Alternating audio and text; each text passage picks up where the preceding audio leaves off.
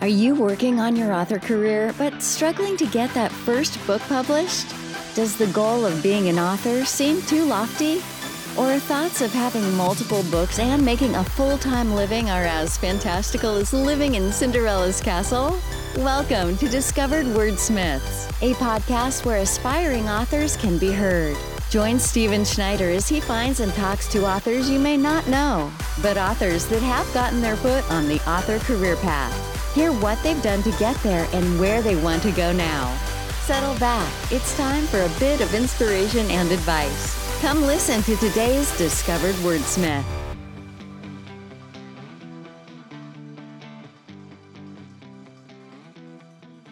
All right, so let's talk some author stuff. But before we talk about writing your series based on your character, let's a few other things. You've been writing for a while. What are some things you've learned that you're doing different now than you did from at the beginning?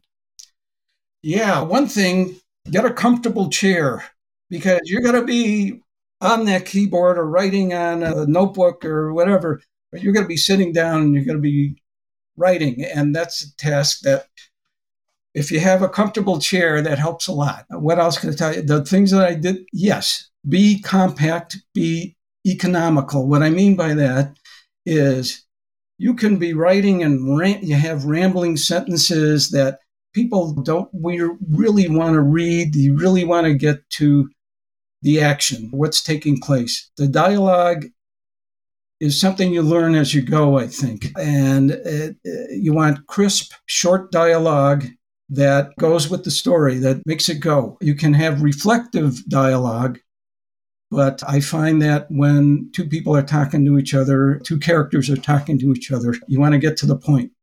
Right. Yeah. Okay. Now, uh, I, I picture with that hat and talking about the 1920s, I picture you sitting there at an old Remington steel typewriter, picking away at it. But uh, I assume you don't do that. What? So what? What do you do when you write? Uh, is there any software or services that you particularly like? Yeah, I tried different ones. First, I tried uh, Microsoft Word, which is good. And then I went to Google Docs, which I use now. There are many others out there that I'll probably experiment and try different ones. But right now, the Google Docs seem to work. One of the things it has is that if I misspell a word, it tells me, hey, this word is not spelled like that. Okay, all right, then I'll correct it, and uh, and uh, I can I can use that, and you can actually convert Google Docs to either a PDF file or a Microsoft Word file. So, yeah, so you can have the best of both worlds. Okay, all right. And you had also mentioned earlier about marketing and that. So, what are you doing to market? Do you have any interesting marketing you're doing? I'm doing doing podcasts, which I'm thankful Ta-da. to be on. Thank you, thank you for having me. By the way, and I'm also doing some book signing. I also do some what would I call it? The library has different author days. My local library, so I do those, and I also get on as many websites as I can to try to promote my book. I do have the Amazon author page, I do have the Facebook page. I'm not on Instagram and I don't do Twitter, which probably I don't know if that's a good thing or a bad thing for an author, but that's what I'm trying to do that. And also there's book fairs too that I enter to try to do it that way. So how are you finding like the book fairs and things to go to? Are you just Google searching or do you hear so, about them from other places? I, yeah, a little of both. And then I have author friends that tell me about it and I read about it in the newspaper. And yes, I still read a paper newspaper. that comes in with that hat you have to you gotta do you, you gotta go for it yeah and i get and word of mouth i hear about it from different people that you have contact with and I think that that helps authors if you have contact with other people that like to write and and you hear things and you exchange ideas. Right. Okay. And so now for our discussion, you brought up an interesting topic of choosing or writing your series around your character. So, what exactly did you mean by that, and what are you doing to make that happen? Yeah, Joshua Oates is the primary character in my the Joshua Oates Adventure series, but and he came as he was a like a secondary character in Vengeance of the Ripper. It was all about Wyatt Earp and Bat Masterson and, and Jack the Ripper, and then some other characters that take part in the novel. And he was in the background as this police captain, and he was very young at the time. And I thought to make a sequel, let's flesh him out. Let's flesh this character out, make him more um, three dimensional. And we did that by saying that he was divorced and then he started drinking, and that led to his leaving the police force. And then he wandered the country for a while. Then he entered the Great War, which is World War One. And he, he was actually a lieutenant in the war that lost his men in a battle in France. And of course, that led to what they call shell shock because he experiences the horrible things that happen in war. And he got as far away from his old job in California as he could. And he sets up his detective office because that's what he knows. He knows being a former policeman, that's all he knows. So he becomes a private investigator in Boston, Massachusetts, which is where Spenser was in the Robert B. Parker movies, but only it's 1919, almost the beginning of the Roaring Twenties. And I saw, and I started typing. I started banging the keyboard, and I came up with a complicated but interesting story about this ex police captain who becomes a down and out private investigator and gets involved with somebody from the past that happened in Vengeance of the Ripper.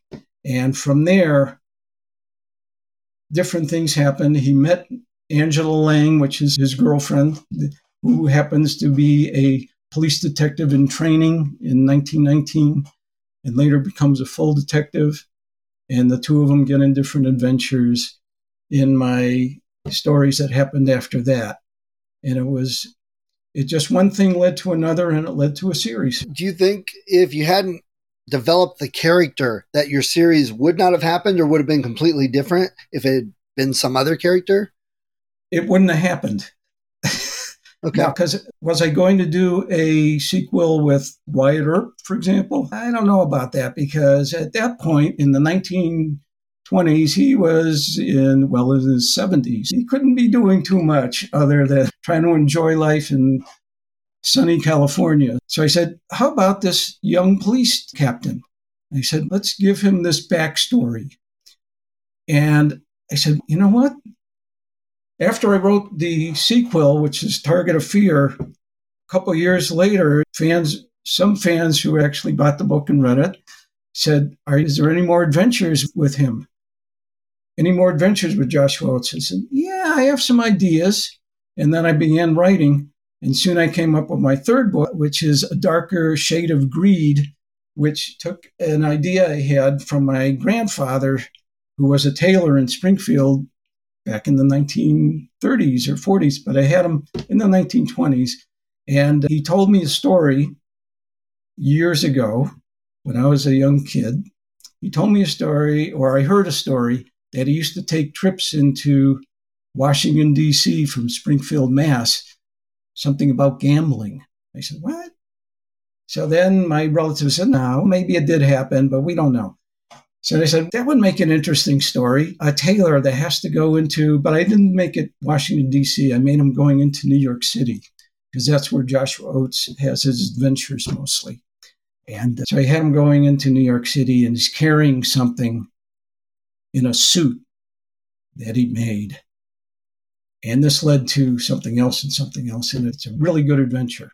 And then after that, people said, well, how about another book?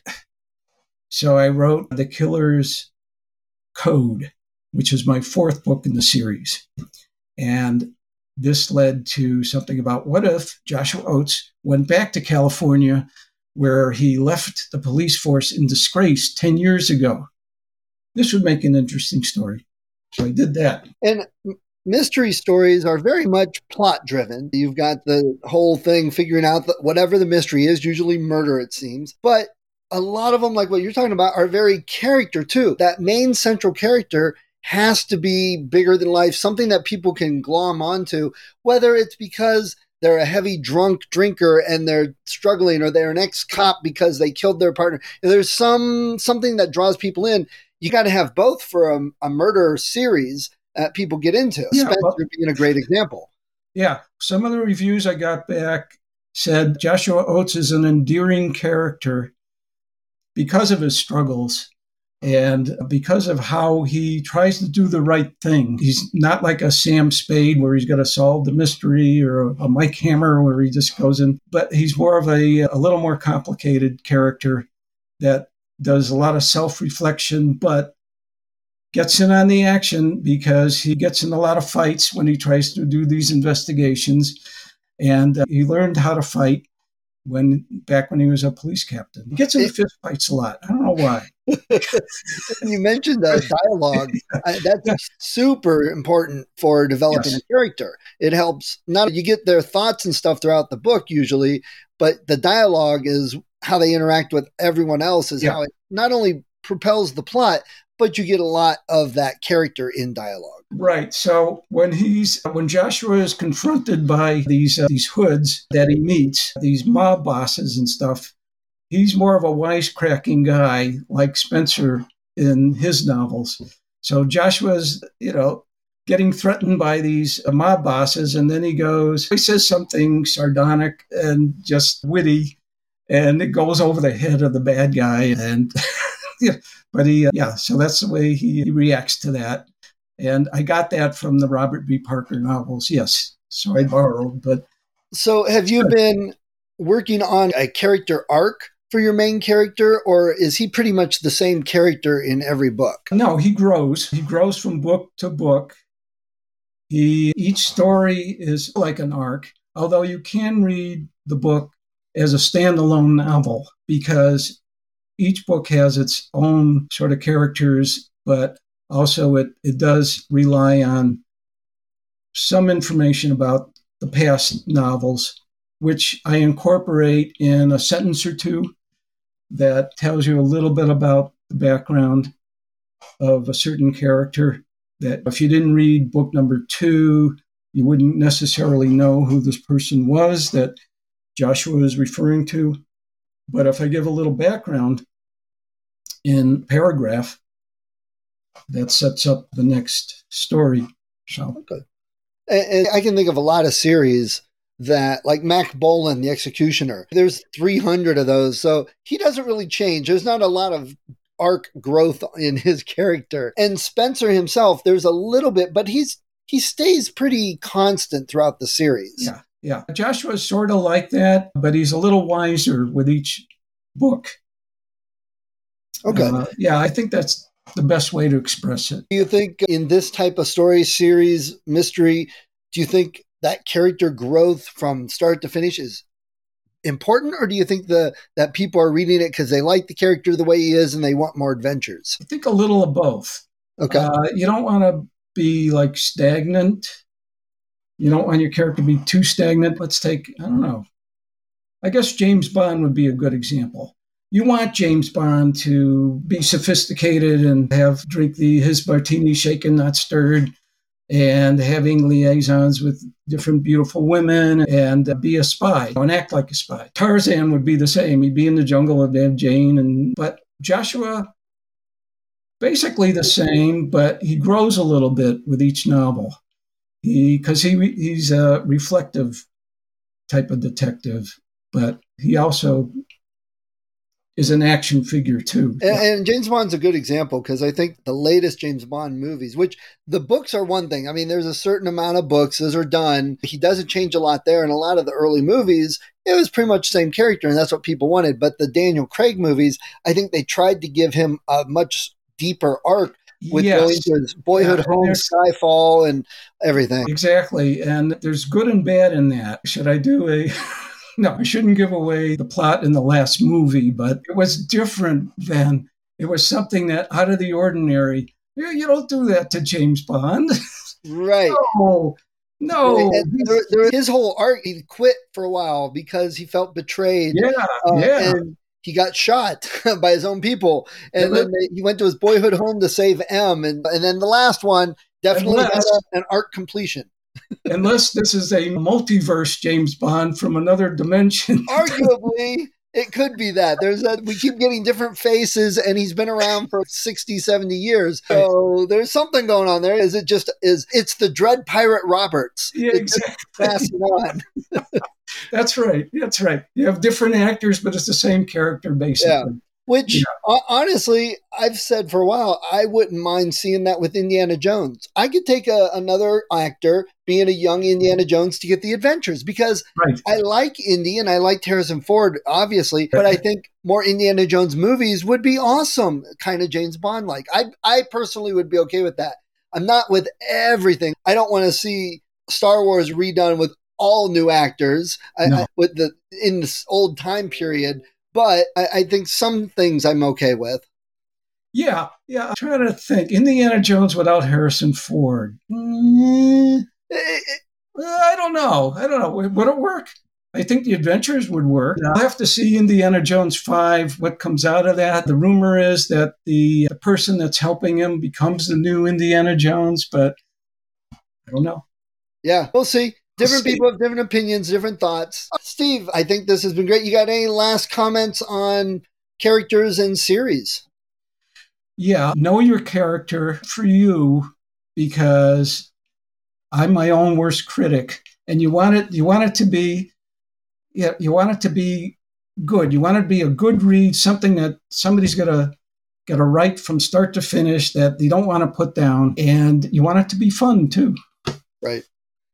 All right. Steve, it's been really great talking to you about your book and writing your series around the character. So I wish you luck on that. And as soon as this goes live, I'll let you know. Thank you for having me. I enjoyed it. It's a lot of fun. Yeah, great. And I look forward to seeing more from you. Thank you. Hi, if you enjoyed this episode of Discovered Wordsmiths, please support the author. Go to their website, go to Amazon, look them up, get the book. And if you click on the link that I have in the show notes, you'll also help support the podcast so I can keep the hosting and all the software I use and uh, keep it running for to help more authors.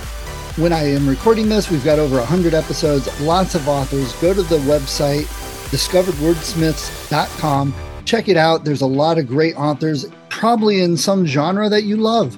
See what they have, check out their books. That's what the point of the uh, podcast is for.